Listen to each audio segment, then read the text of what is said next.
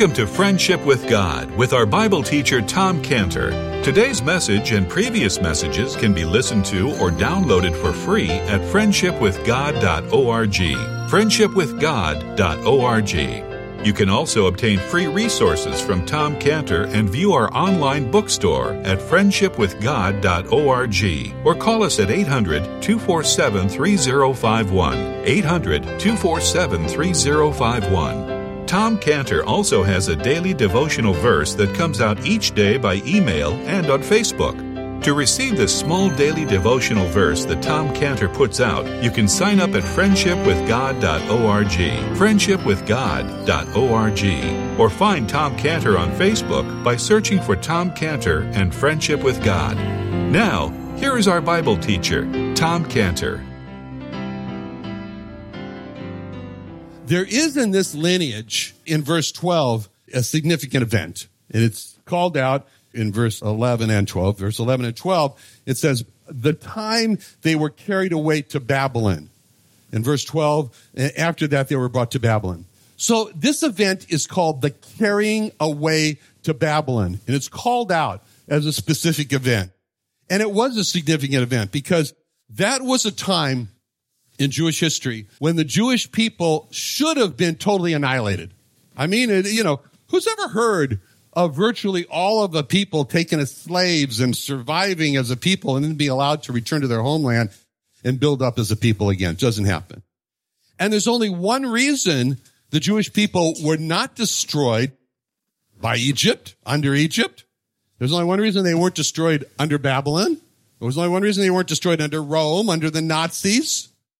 And the reason is a word that God spoke in Isaiah 65, 8, Isaiah 65, 8, where it says, thus saith the Lord, as the new wine is in the cluster and one saith, destroy it not, for a blessing is in it. So will I do for my servants' sakes that I might not destroy them. So the only reason why the Jewish people weren't destroyed during the Babylonian captivity and all the others is because God said, destroy it not destroy it not, for a blessing is in it. Just as you would expect, as we mentioned before, just as you would expect from the personality of a tax collector, getting a lot of pleasure in organization, not one of the things I get pleasure in, but anyway, that's tax collectors. He has neatly organized the genealogy of the Lord, just like he's organizing money. He's got three neat stacks of 14 coins. So the first neat stack is the 14 generations from Abraham to King David. And the second neat stack is the 14 generations from King David to the beard carried away to Babylon. And the third neat stack is 14 generations carried away to Babylon to the birth of the Lord. So, in the first neat stack of the 14 generations from Abraham to King David, we have the building up of the Jewish people from Abraham to a great people under King David. The second neat stack we have the great people flourishing during the times of the kings of Israel. Some good kings, some bad kings, mostly bad, but nevertheless, flourishing. And the third neat stack is that we have the great downfall of Israel to a state where we find them here in Romans 1, in Matthew 1, of being under Roman rule. This is where the family of the Messiah has dwindled down from being the family of the great King David in the great city of Jerusalem to now being the family of Joseph, who is a poor carpenter in one of the most despised cities uh, of Israel, Nazareth. And it will be from this poor family of Joseph that there will be the rising up again. The rising up again. As it says in Luke 232. Luke 2:32. The rising up will be from the Lord Jesus. He will be the rising up to be the light to lighten the Gentiles and the glory of thy people Israel. And Balaam saw this. Balaam saw this all the way back in Numbers 24, 17. Numbers 24, 17. Balaam saw this when Balaam said, I see him, but not now. I shall behold him, but not nigh. There shall come a star out of Jacob, and a scepter shall rise out of Israel and shall smite the corners of Moab and destroy all the children of Sheth. So from this poor family of Joseph a star is rising out of Jacob and a scepter is rising out of Israel. Now we come to how the Lord Jesus, an explanation on how the Lord Jesus was born in verse 18. It explains to us the birth of Jesus Christ was on this wise. So we're going to get an explanation. All right. His mother was espoused to Joseph. Before they came together, she was found with child of the Holy Ghost. So this is what happened. It was a period of time in the lives of Mary and Joseph where they were espoused to each other. The time was, it was a very important time, a very sacred time. It was like being married, but they weren't married yet. Mary continued to live in her parents' home. Joseph had not taken her to his home to be his wife yet. And they were just looking forward to marriage. It was a wonderful time. It was a time when young love was blossoming and it was a time filled with bright hopes for coming happiness of the new home. And at last they were going to be husband and wife. And it says there, the word found in verse 18 just portrays a shock. She was found with child of the Holy Ghost. She found herself with child of the Holy Ghost. And the emphasis here is on Mary. Joseph found Mary with child. And Joseph didn't know that Mary was with child of the Holy Ghost. They loved each other, but now there was this huge barrier, which was just too great for his love or their love to overcome. A Mary, she knew a secret. She knew the secret. And we can only wonder, did she try to explain that to Joseph? Maybe she was just too scared to tell Joseph. Maybe she whispered it in his ear or maybe she just kept it a secret. But when the angel told Mary what was going to happen to her, that she was going to be with child of the Holy Ghost, she knew she was in for some really tough time. She knew it was going to be very difficult in her relationship with Joseph. But the beauty of Mary, the beauty of Mary is that she was willing to sacrifice even that when she submitted to God. When it says in Luke 134, Luke 134, then said Mary unto the angel, How shall this be? Seeing I know not a man. And the angel answered and said unto her, The Holy Ghost shall come upon thee, and the power of the highest shall overshadow thee. Therefore also that holy thing which shall be born of thee shall be called the Son of God. And behold, thy cousin Elizabeth, she has also conceived in her old age, and this is the sixth month with her, who was called barren. For with God nothing shall be impossible. And Mary said, Behold, the handmaid of the Lord, be it unto me according to thy word. And the angel departed from her. Mary was told that she wasn't given details. She was saying the Holy Ghost is going to come upon you. You're going to have a child. And she knew from the scripture that that's the same Holy Ghost in Genesis who is described as brooding, rakephet, brooding over the creation in Genesis 1 2, the second verse in the book of Genesis. The earth was without form and void, Genesis 1 2, and darkness was upon the face of the earth. And the Spirit of God moved upon the face of the water, brooded over the water. The Spirit of God rechefet over the face of the waters. So she knew the same Holy Spirit of God was going to brood over her and she'd be pregnant without any man. And the Bible gives no explanation other than the simple words in verse 18, she was found with child of the Holy Ghost. And she knew it was going to be an awful barrier between her and Joseph. When I was in Israel on this last trip, more than once, an Israeli mocked me, an Israeli guy, mocked me and said, sure, you think I would believe my girlfriend if she came home and told me she was pregnant by the Holy Ghost? That's exactly the way Joseph thought. But Joseph loved Mary and Joseph trusted Mary and Joseph wanted to believe Mary, but it was too much. It was too incredible. It was too over the top. He loved Mary. He trusted Mary, but there's a limit to that trust and even the most loving heart. And this story to Joseph just seemed completely impossible, just like the Israelis. And it was just over the top, too much to believe. His love was wounded. His love for Mary was wounded, and he was suspicious of Mary. And his suspicions deeply wounded Mary's heart also. And this was a tremendous dilemma for Joseph. What's Joseph going to do? I mean, Joseph is caught in a state here of terrible anxiety. He's torn apart. Everything for him is on one hand that Mary had told Joseph that she was innocent, and on the other hand, appearances against her. You know, on the one hand, Mary had told Joseph that there was an angel that announced to her that she was going to have a child by the Holy Ghost. And on the other hand, Joseph hadn't heard from that angel. And furthermore, this situation was going to look very, very bad for Joseph because he was going to be seen as the father of child. So, caught with this dilemma, Joseph is thinking and thinking and thinking. What is he going to do? What should he, should he do? He can't discuss it with anyone. He doesn't discuss it with anyone. He's got to make his decision alone. So verse 19 tells us that Joseph was a just man. And that meant that he didn't want to make her a public example. That means that Joseph was trying to be fair to Mary. And he felt that the best way for him to be fair to Mary was to not do her any wrong, any unnecessary wrong. I mean, he couldn't believe her.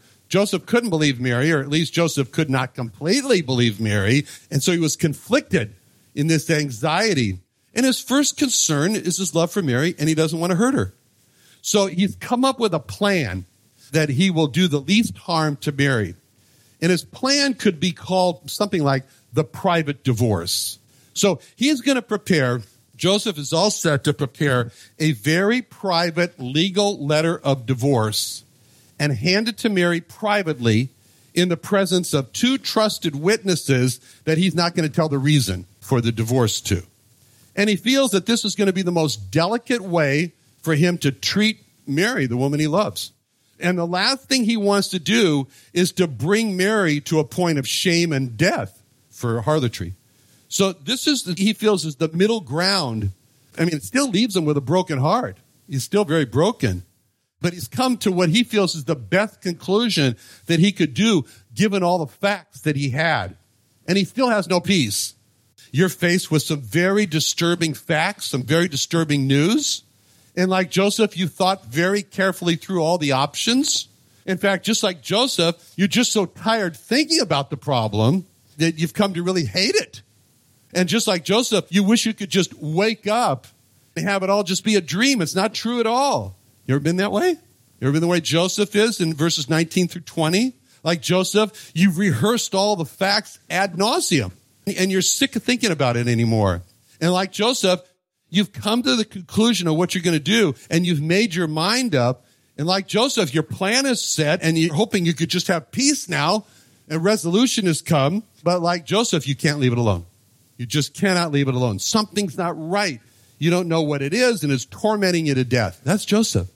And this is what it means in verse 20 when it says, but while he thought on these things, he'd already concluded, but he couldn't stop thinking about them. It means that while he was torn apart with all these thoughts in his mind here, and it looks like Joseph is just going to be hopelessly consumed in this turmoil. And this is what why verse 20 is so precious because it says, while he thought on these things, behold, the angel of the Lord appeared unto him in a dream saying, Joseph, thou son of David, fear not to take unto thee Mary thy wife, for that which is conceived in her is of the Holy Ghost. So right when it seemed that there was no way for Joseph to get any peace, the angel of the Lord appears. And it's such a surprise in verse 20 that the word behold, because it's a surprise. He didn't expect the angel of the Lord. It was a behold moment for Joseph. But this is God's intervention. This was God's intervention. And this is what we can expect in our lives. It may not be as fast as we want, and it wasn't as fast as Joseph wanted, but God will not leave us in this state of turmoil just like he didn't leave Joseph in that state. It reminds me of what happened to Mike Johnson. He told me one time that when he was in the Navy and he was out at sea on a ship, and he said all of a sudden this wave of doubt just came over him and he thought, is the Bible really true? Does God really exist? And he was just really tormented. He was in a soul turmoil. And so Mike just made the decision that he was just going to keep reading his Bible and he was going to continue to pray. And in time, all the doubts disappeared. And Mike was assured the Bible is true and God does exist. This is what happened to Joseph. Joseph was in this state of misery. He was in misery because he distrusted Mary. Misery. He was in misery if he wanted to trust Mary. He was in misery to do nothing. He was in misery to do something. It was just misery. So Joseph just prayed, thought, just like Mike Johnson just prayed, went on. And the last, the answer came. And in Joseph's case, it was an angel that appeared to him at night while he was sleeping. It was an angel that appeared to him. The angel. Angels are said to be ministering spirits in Hebrews 1.14. Hebrews 1.14. Are they not all ministering spirits sent forth to minister to them who shall be heirs of salvation? It's wonderful to see how Joseph was so troubled over what to do and he needed to be ministered to. And the Lord sent an angel to minister to him and he gave him the decision. This is how God helps us through angels. If angels are spoken of as setting up a camp around us in Psalm 34 7. Psalm 34 7. The angel of the Lord encampeth round about them that fear him. And there's two dramatic illustrations of this in the Bible. The one is where the king of Assyria had sent his army to destroy one lone person, the prophet Elisha. And he says, you know, we're finished. We're done. It's over. It's curtains for us. In Second Kings, Second Kings 615, 615.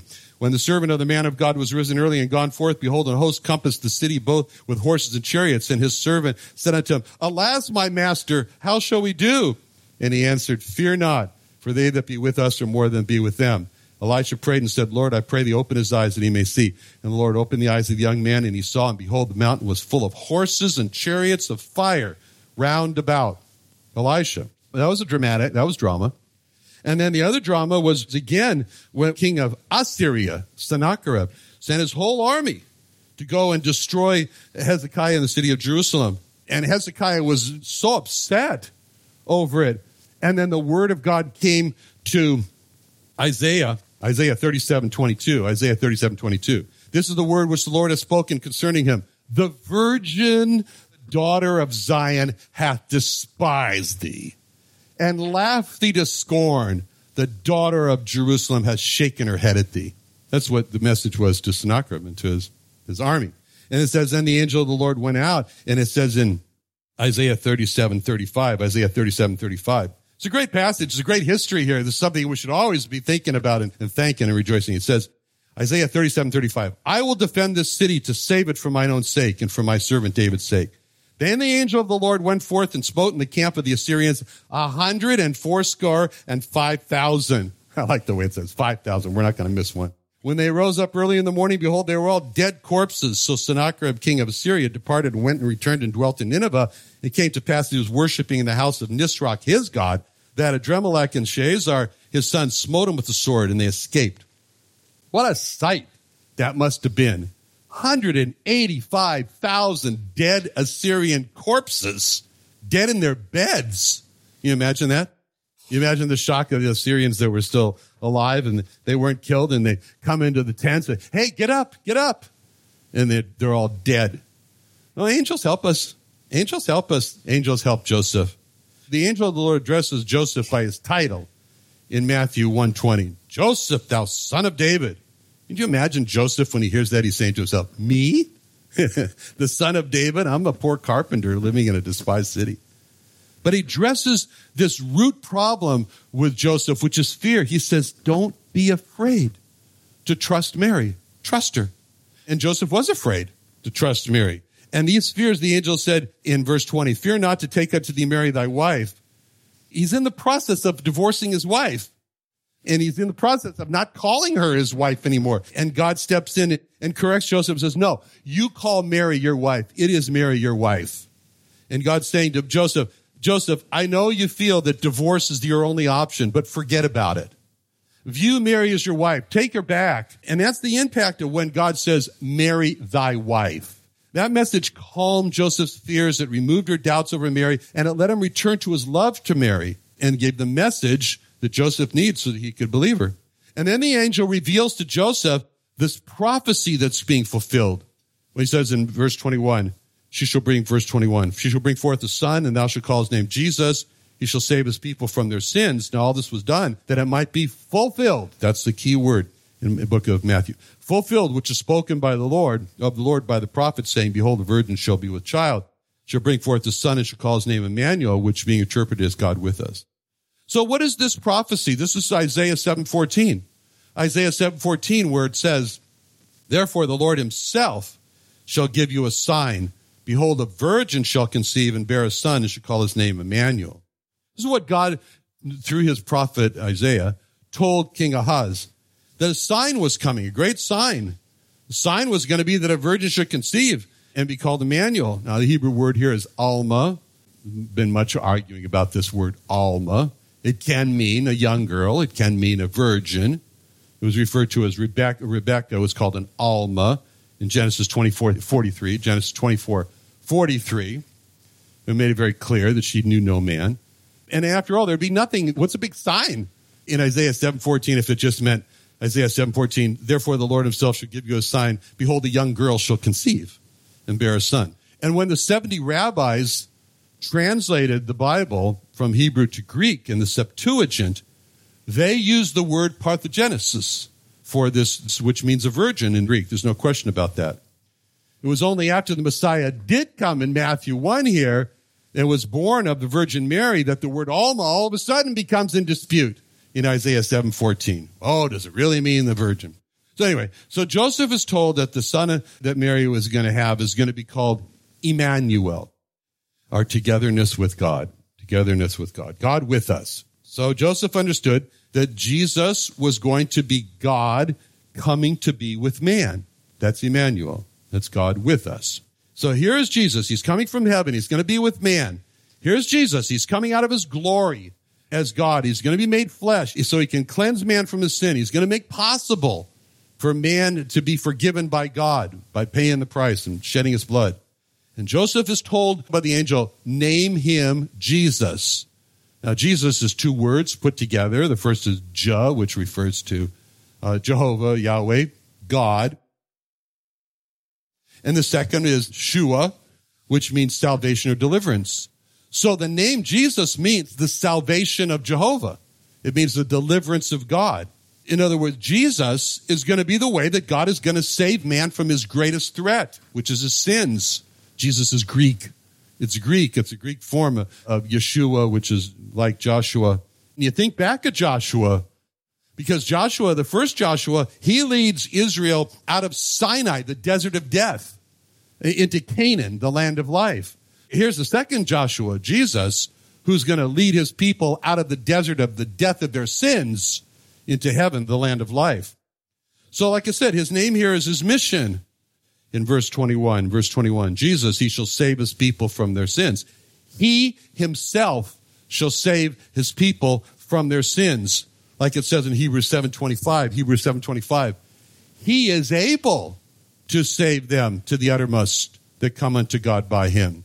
Or as it says in Titus 2:14, Titus 2:14, he gave himself for us that he might redeem us from all iniquity and purify unto himself a peculiar people, zealous of good works. Let's pray. Father, we thank you so much for the coming of the Lord. And we pray, Lord, that you would impress on us the wonder of it all when you left glory and you came to be born as a humble baby and to a poor family from a despised city. Lord, help us to be followers of the Lamb wherever you go in Jesus' name. Amen.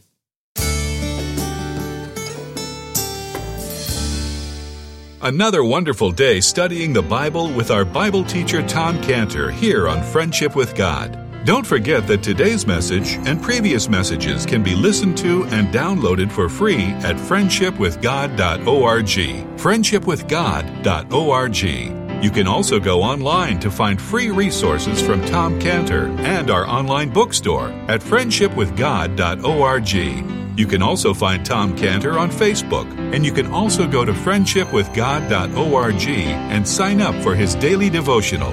Tom Cantor is also the founder of Israel Restoration Ministries. You can visit that website at israelrestorationministries.org. You can write to Tom Cantor at P.O. Box 711330, P.O. Box 711330, Santee, California. Santee, California 92071. Or email Tom Cantor at tomcantor at friendshipwithgod.org. Tom Cantor at friendshipwithgod.org.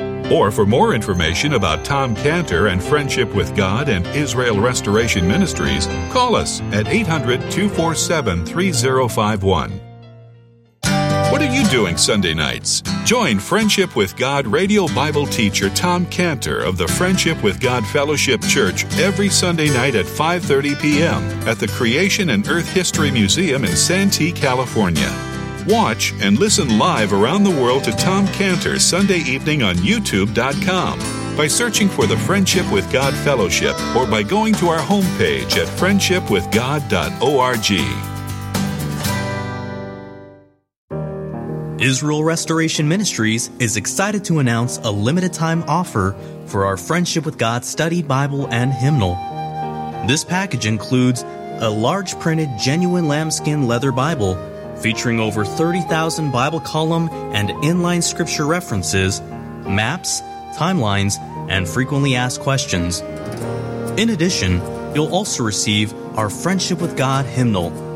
This hymnal the first of its kind contains over 1,000 hymns and melodies, making it the largest collection ever printed. Included with your purchase, you'll also receive a complimentary engraving of your name on either book.